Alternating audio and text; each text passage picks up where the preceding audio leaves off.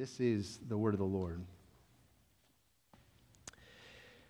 And they sent to, to Jesus some of the Pharisees and some of the Herodians to trap him in his talk.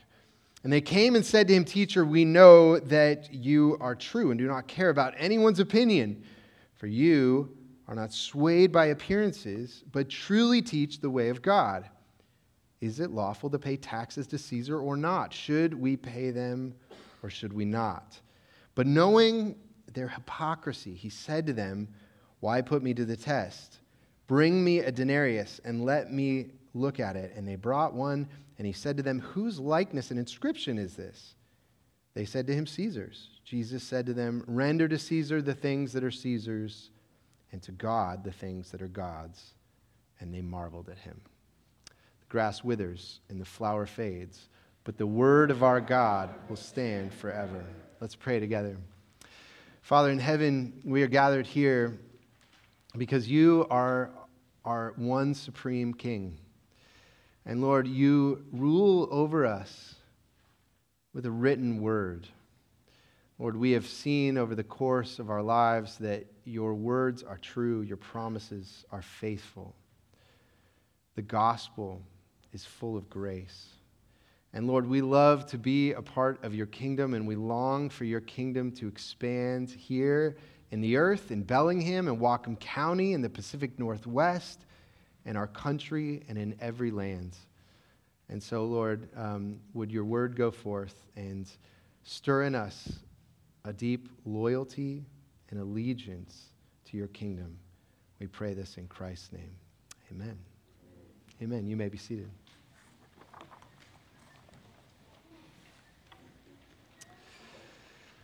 Well, one of the great, greatest blessings of the COVID 19 pandemic was that it forced many churches like ours to think more deeply about the relationship between the church and the state. Uh, we are a Protestant church. We're a Presbyterian church. We believe in Reformed theology. If you're visiting with our church, we're Presbyterian church. And in the, uh, the last few years, there has been a renewal happening among pastors and theologians and thinkers of retrieving a Protestant political theology. And uh, I've mentioned this multiple t- times over the past few years that uh, throughout my ministry, you know, one of the hallmarks of our church is that we believe that the gospel transforms everything about human life. No part of human life is left untouched by the gospel.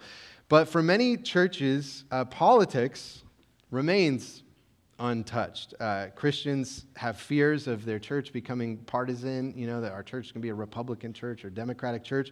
And so they say, let's just leave politics uh, out of the pulpit. And I've wrestled personally with this question, but uh, when COVID hit, uh, churches had to start thinking about their relationship to the state because when the government is shutting down churches, you can't avoid that question anymore. What do we think of the state? You're forced to confront it. And I think that has been a good thing. And honestly, that's part of the reason why over the past couple years, the books that we've been studying as a church, First Samuel and the book of Revelation, we spent a lot of time in those two books. The reason was because those are both highly political books of the Bible. First Samuel is about the Israelites wanting a king like the kings of the nation, and they go against God's wisdom and the, the effects that that had on them. And then Revelation is about the early Christians dealing with the Roman Empire and the political forces in the Roman Empire and also in the political structures surrounding Jerusalem. Christians throughout history have had to deal with sinful, unbelieving, and often wicked governments.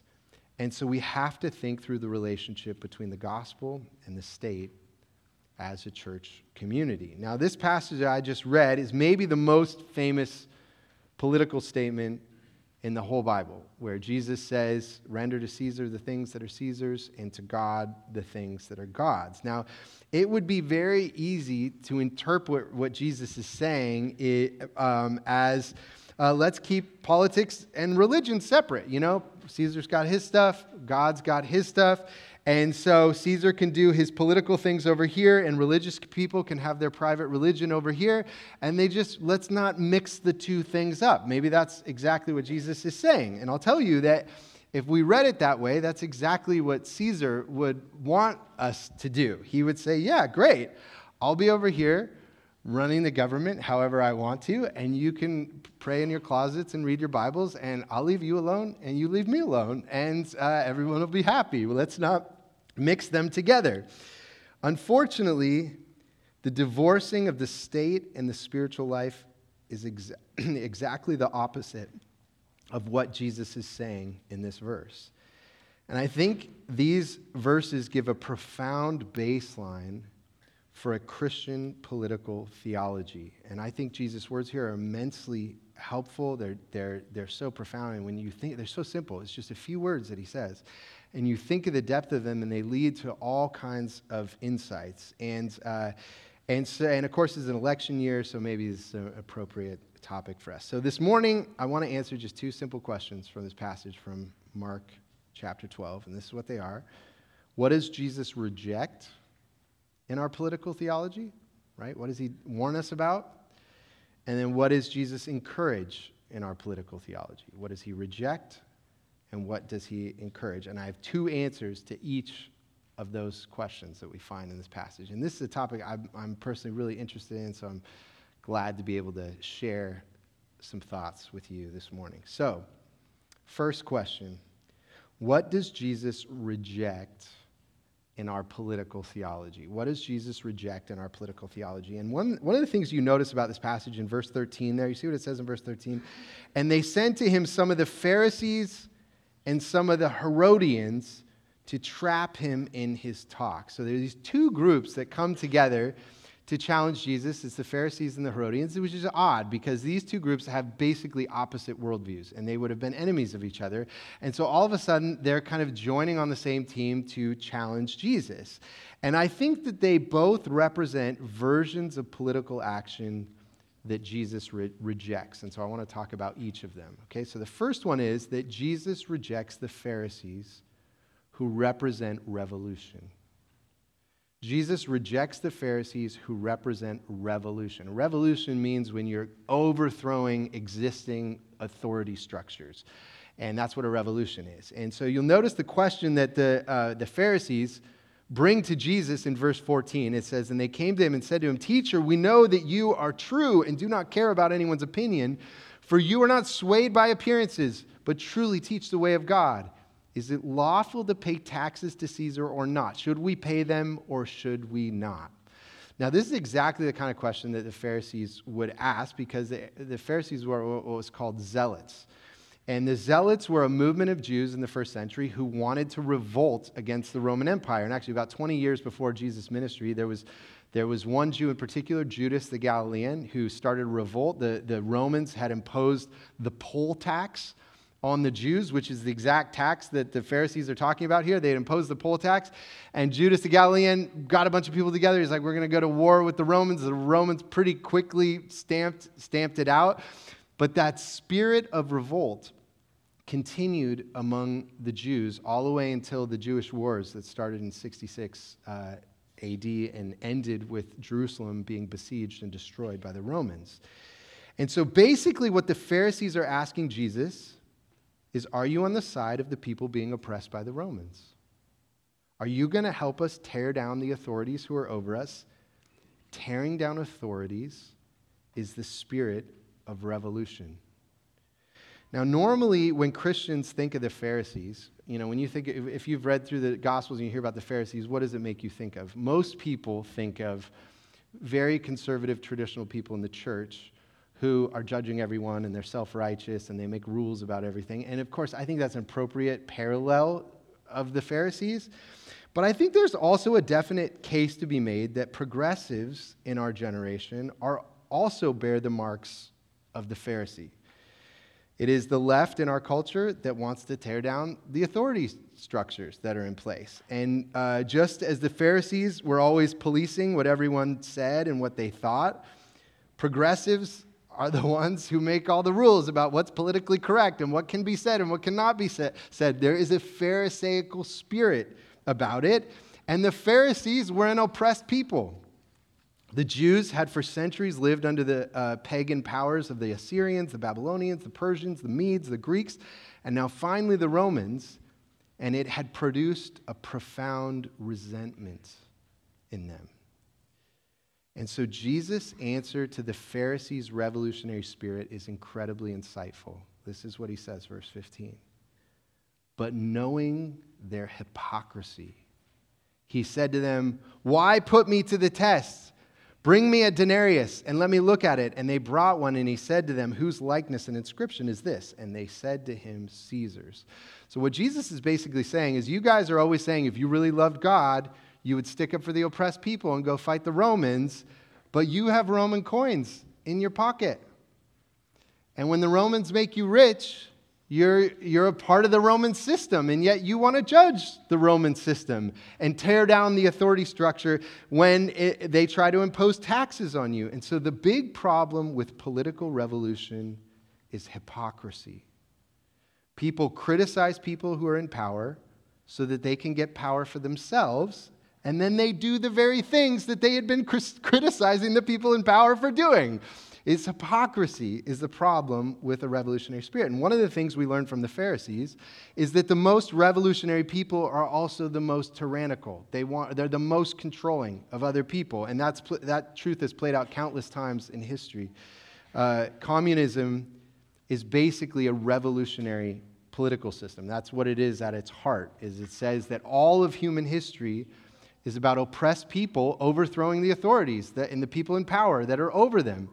And uh, basically, every communist revolution has ended up being massively oppressive. The oppressors are just as oppressive as the people that were oppressing them. There is hypocrisy at its roots.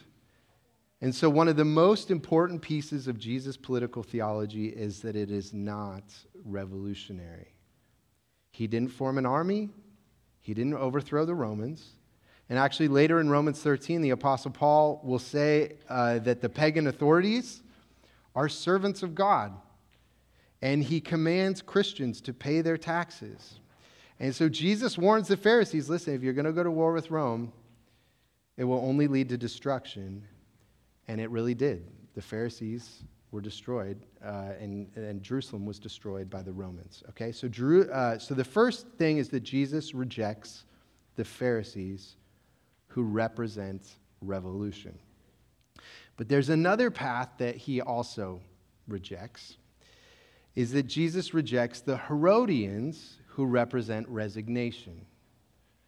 Jesus rejects the Herodians who represent resignation. They've resigned themselves to the political structures of the Roman Empire. So while the Pharisees said that they were not corrupted by Roman power while they had Roman coins in their pocket um, uh, the Herodians were those who had aligned themselves with the Romans. So the name Herodian, it comes from the dynasty of King, uh, King Herod the Great. And uh, he was a half Jew who he's most famous for building the second temple. So when you read the Gospels and it says Jesus went into the temple, that was the temple that was built by Herod.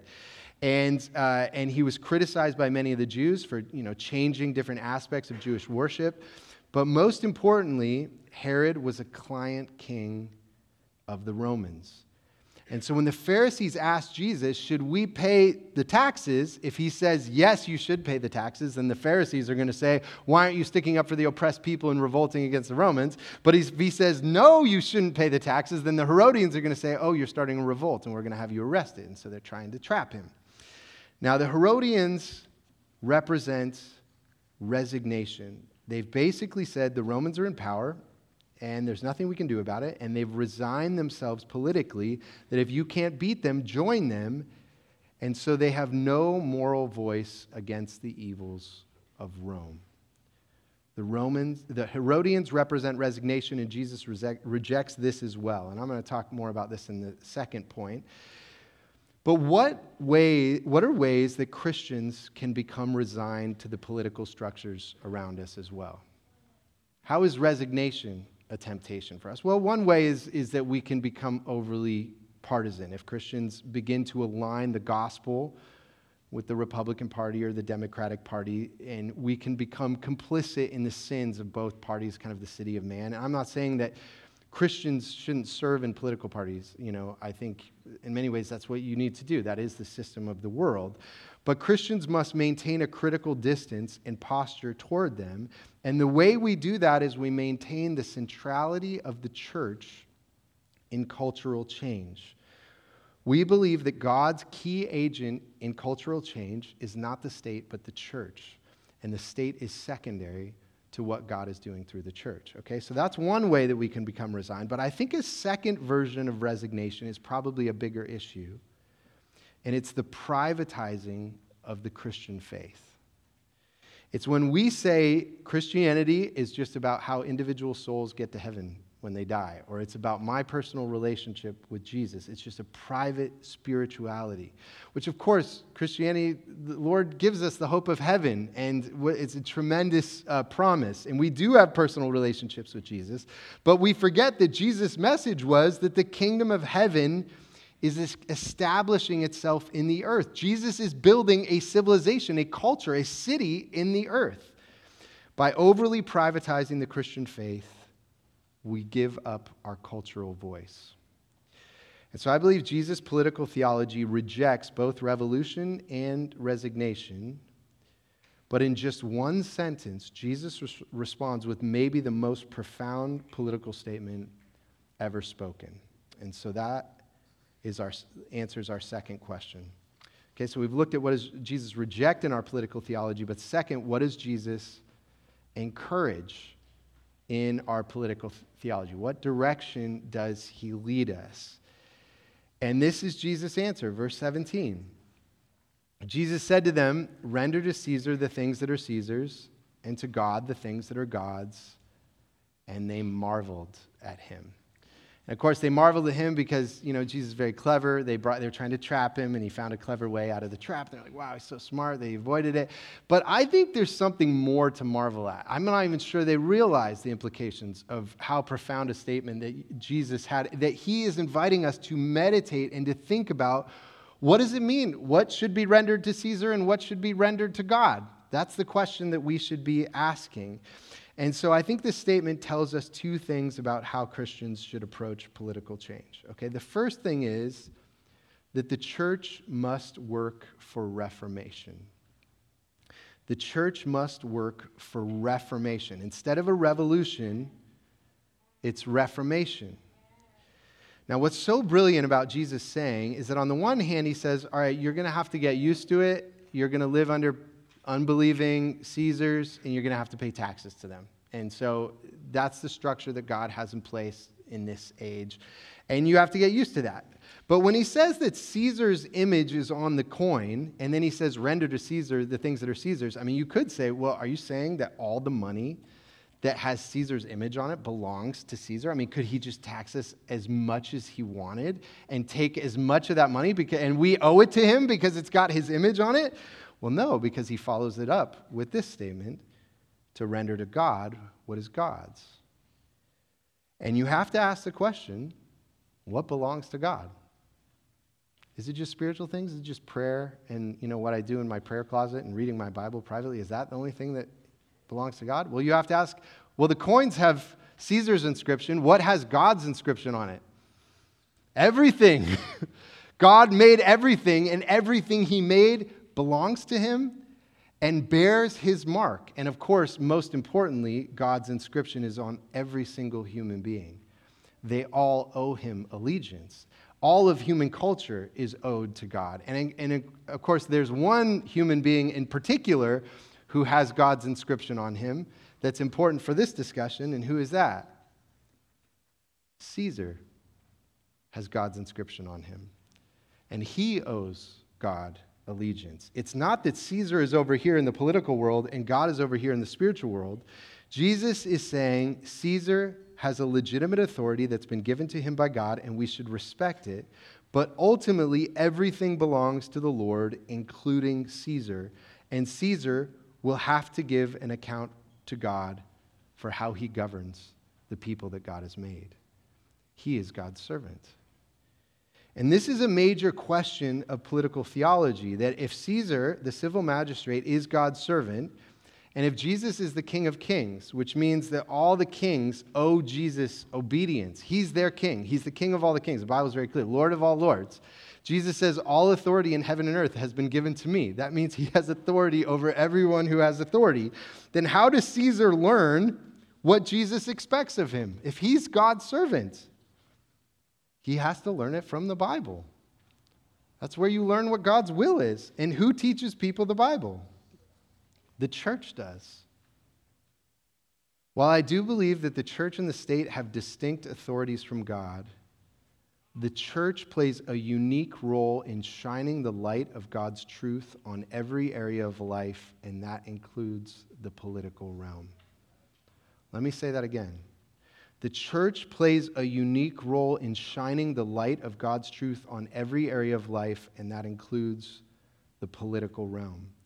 So, Reformation is about Christians offering all of life to God, including our political thinking. And, you know, the great historical revolution, uh, Reformation of the 16th century is one of the reformations that God has done in history. Was, had huge societal change. It affected every aspect of human culture, from the church to the family to the arts to education and to political life. I mean, political life in Europe massively changed during the Reformation, and it all stemmed from Christians like you and me reading the scriptures, believing in the grace of Jesus Christ, and then thinking through the implications of the gospel in every area of culture, including our political thinking. And so they were creating a culture, a kind of civilization that was centered on the person of Jesus. That's what the Lord is doing. And so, while revolution means overthrowing political authorities, reformation means shining the light of God's truth and the gospel on the political authorities, as well as on every aspect of life. And when the church does that, a second thing happens. Okay, so it's not just that the church works for reformation to bring all of life under the wisdom and, and lordship of Christ in the scriptures, but the second thing is that then the church becomes a resistance movement. When we do that, we become a resistance movement. Now, the word resistance can mean different things, and you know, maybe we need to be careful about that. Romans 13:2 says, Therefore, whoever resists the authorities resists what God has appointed, and those who resist will incur judgment. Now, I understand resist there to mean revolt, where Jesus did not revolt against the state. The state has a God given authority, and that we should be model law abiding citizens. We 100% believe in that as a church, okay? But there's no way that you can read the New Testament or read church history and not think that the church is going to have clashes with the state. It's, it happens all over the New Testament. And it's happened many times throughout church history. Jesus told his disciples this was going to happen, and this is not an armed resistance, but a spiritual resistance. And I heard a, uh, a portion of a sermon by a, a, a pastor this past week, uh, and he was talking about how he had been visiting a, a, country in East Asia. It was a country that's closed to Christianity. And uh, while I was there, one of the locals, who was a Christian, brought him to a bookstore. And he showed him in the bookstore that there was a whole Christian section in the bookstore. And there was all kinds of books about discipleship and, you know, honoring God with your money and marriage and all these things. And, and the man who was from this country, he said, What do you see as missing from this section of Christian books? And the pastor looks at it and he's like, I don't know, it looks like a lot of Christian books. I don't, I don't really see, I don't really see what it is. And the friend says, There are no books on the church. The government of this closed country knows that if Christians are just individuals, they're not a threat. If Christians just care about their finances and their friends and their devotional life and their 30 day Bible reading and the rest of it, they are not a threat. They become a threat when they organize because their allegiance is to a different king. Governments know that churches like this are a resistance movement. We are a part of a kingdom with a different king that's not of this world, that is coming to this world and is being established in this world, but it's not of this world. And actually, I, I, just started this week a, a book by uh, Wang Yi. Uh, Wang Yi is a, a, leader in the house church movement in China. And in two, 2018, the Chinese government really began to crack down on regulating uh, Christianity more and more. And on December 9th, 2018, Wang Yi was arrested. He was a pastor of uh, Early Rain Covenant Church. And hundreds of leaders and members of his church were detained. All their property, they had quite a lot of property, was, uh, was confiscated or destroyed by the government. And you might say, why would the Chinese government do that to a church? These are just decent citizens trying to love their neighbor and worship God. Why would they do that? Well, the defining quality of the house church movement is not that they're done in secret. You might picture uh, house churches in China being done in secret. That was maybe 50 years ago. Now there's some that are like 500 people. I mean, they, they're, they've gotten to be quite big, and they're not trying to be secret, actually. But this is what, this is what the book says the most fundamental identity of the Chinese house church is that it refuses to comply with the government's demand to register with and submit to official structures that exist within the People's Republic of China for the regulation and oversight of all religious practice, including theology, preaching, and pastoral education. In short, spiritual governance. And so the house church movement is a spiritual and political resistance movement. That is who we are. And you might say, well, yeah, that's, that happens in other countries. That's I mean, we're in America. We don't have to think about that kind of thing. Well, I was just talking to one of our members this week who is praying outside of Planned Parenthood. Just this week, it's the 40 Days of Life is happening right now where, where Christians around the country are, are, are praying vigils to, to stop the abortion industry. It's been a, uh, the uh, Christian position for thousands of years of the value of human lives within the womb. Actually, I just heard this statistic uh, a couple weeks ago that globally, there are 73 million abortions each year. And just to put that in perspective, the total number of people who die in the world in, in 2023, the total number of all other causes was 61 million. 73 million abortions. And I'm, you know, by the way, I want to say to you if you're here this morning and you've had an abortion, I want you to know that you are welcome here, you are loved here. And we want you to experience the grace and the truth of Jesus Christ. It's healing and life changing. You will absolutely experience that love and welcome in this community, and you'll experience it from Jesus Christ. But what we're standing against, what these Christians are standing against, is the abortion industry. And the Bellingham police told these Christians who were praying and shedding light on the abortion industry that if people even feel harassed, it doesn't even matter how nice what you said was. You know, have a nice day. We have some resources if you want them. If they think your intentions are bad, you could be arrested. That happened in Bellingham this week. I mean, that's like thought police kind of stuff. Your intentions, you didn't even do anything, could get you arrested. The church, speaking the truth, is a political and spiritual resistance movement. Our master was crucified by a government. They knew that even though he wasn't a revolutionary, he was still a threat. And so, what, what makes the difference between revolution and resignation on the one hand versus reformation and resistance on the other? This is the big difference.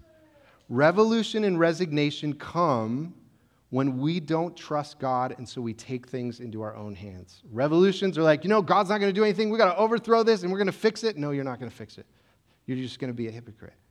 And, and resignation says God's not going to do anything, so we might as well just go along with it. Reformation and resistance comes when we believe Jesus is building his kingdom in the earth. It's not our power, it's not our wisdom, it's not our purposes. And there is not a molecule of human life that is left untouched by the claims of Jesus that he is Lord of all. And when Jesus says, render to God the things that are God's, he's talking about everything, including Caesar. that is our political theology. And so the great saying of the early Christians, let it be ours as well Christ is Lord. Amen. Let's pray together.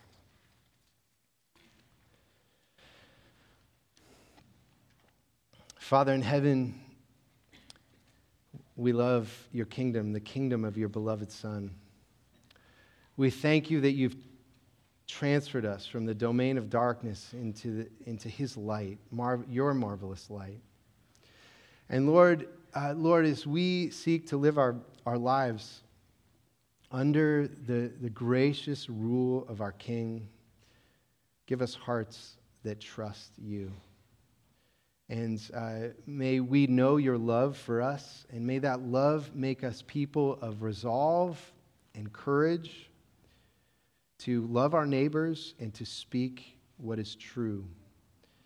And uh, Lord, we pray for your people in every land who worship you and are, um, though they are a spiritual uh, resistance movement, um, they are there for the good of their community as we are here. And so fill us with your spirit, we ask in Jesus' name. Amen.